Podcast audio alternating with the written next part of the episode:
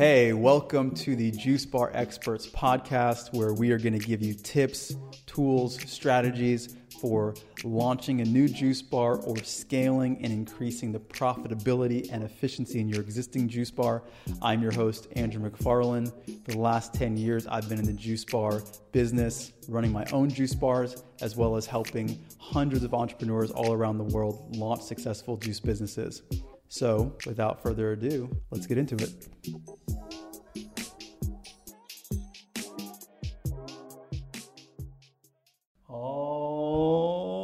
Right, so getting into it. Hope you guys are amazing. Thanks for joining me. Today, we are going to talk about if your juice bar should serve food.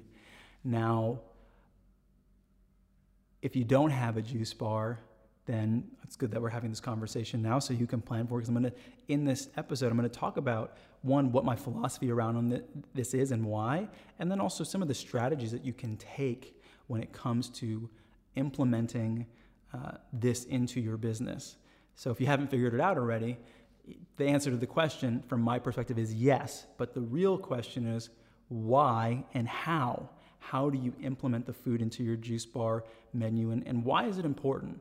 So, the first thing that I want to say is that the real reason it's important, I shouldn't say the real reason, one of the main reasons is that your customers are going to eat two to three times a day.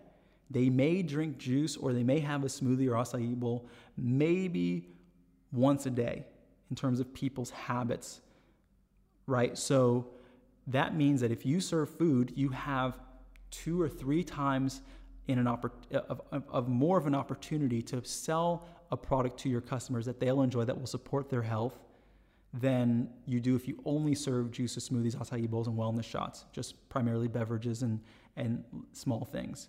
So, this is why it's really, really helpful to serve food. The other reason is that if somebody does want to purchase a juice from you or a smoothie from you, you don't want to put them in a situation where they have to decide to make two trips. Okay, I have to go to the juice bar and grab my juice, and then I got to go get food. Because if someone's looking for lunch and they also want to grab a juice for lunch or for breakfast, sometimes people will skip breakfast and have a juice. That is true, but most often people are still wanting to eat with whatever they're drinking. It's not. Um, smoothies can function as meal replacements as well, but people still eat. For me, myself, and, and let's talk about the majority of people when they have a juice, they want to have a salad with it or some sort of wrap or something else. They don't want to just drink a juice. And so, um, and if they do, you just make their life easier uh, so they don't have to go out of their way as much if they're trying to eat as well. So that's the other thing to think about. Um, other benefits to actually serving food is your margins are usually higher. I always tell people when it comes to juice, you have to think about how much produce you're going through. And one of the reasons juice is so powerful and potent is because there is so much nutrients packed into it because of just the volume of produce that is, is involved in a single 12 or 16 ounce juice. You could never really eat that much. But because you are not full when you're done, the perceptual value of a juice isn't the same as a meal, right? Somebody would pay $12 for a salad and think that's a reasonable price. If people are paying $12 for a juice, it's, you know, it exists, but it's up there. It would be considered at the higher price point. Although from a product cost and business standpoint, there's way more produce that you've gone through in a juice than you have in making a salad. So your profit margins on food tend to be a bit higher, which is a really, really great thing for you as a business owner. Now, let's talk about how you want to implement this into your business. So I've seen juice bars start and launch with way too much food. And what does this do? This just creates chaos in their production, their sales, and the demand for their product isn't there yet. So it creates spoilage. There's all kinds of reasons this is a challenge in the first phase. And so, what I recommend that you do is keep your juice um, keep your, your primary focus on what you serve juices, smoothies, acai bowls, wellness shots. That's your core service and, and product. And then, to whatever degree that you're capable, outsource the production of other things. So, what we did in our own businesses is have local chefs and other people who are already retailing their fresh food products, their vegan desserts at places like Whole Foods or you know the local health food market. That we just gave them an opportunity to sell those things at our store, and so it was very low risk to us. A lot of these vendors even had buyback guarantees, meaning that if certain things spoiled, they would purchase it back from you, so you had no risk and you had no labor, and you now could offer food.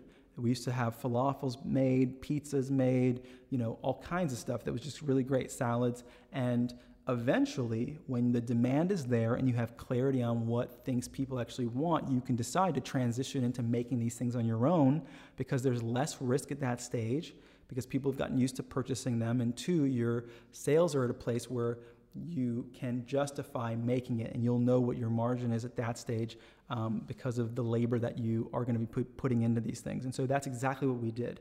We would you know i should say that's eventually what we did but in the first phase we were trying to make too much food. We just collapsed under the pressure of that.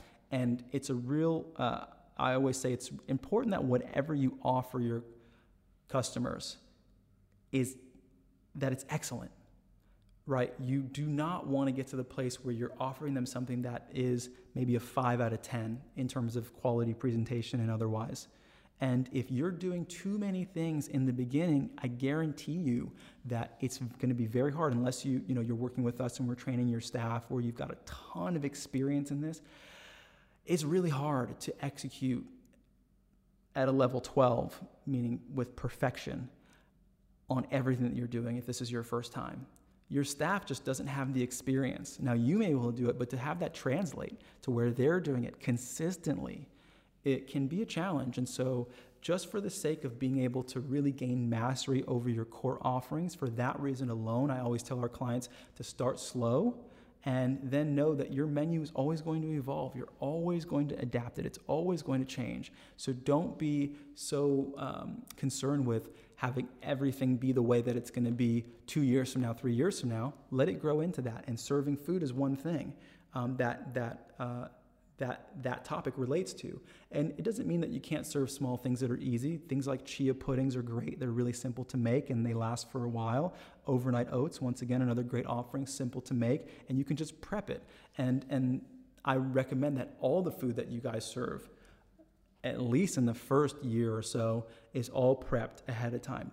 Don't make things to order. So when somebody orders a salad, don't, you know, there are ways to do it. You can you can prepare yourself to do that if that's part of your core offering, but you got to be clear on it and you got to have the operations down because people just get divided and spread out.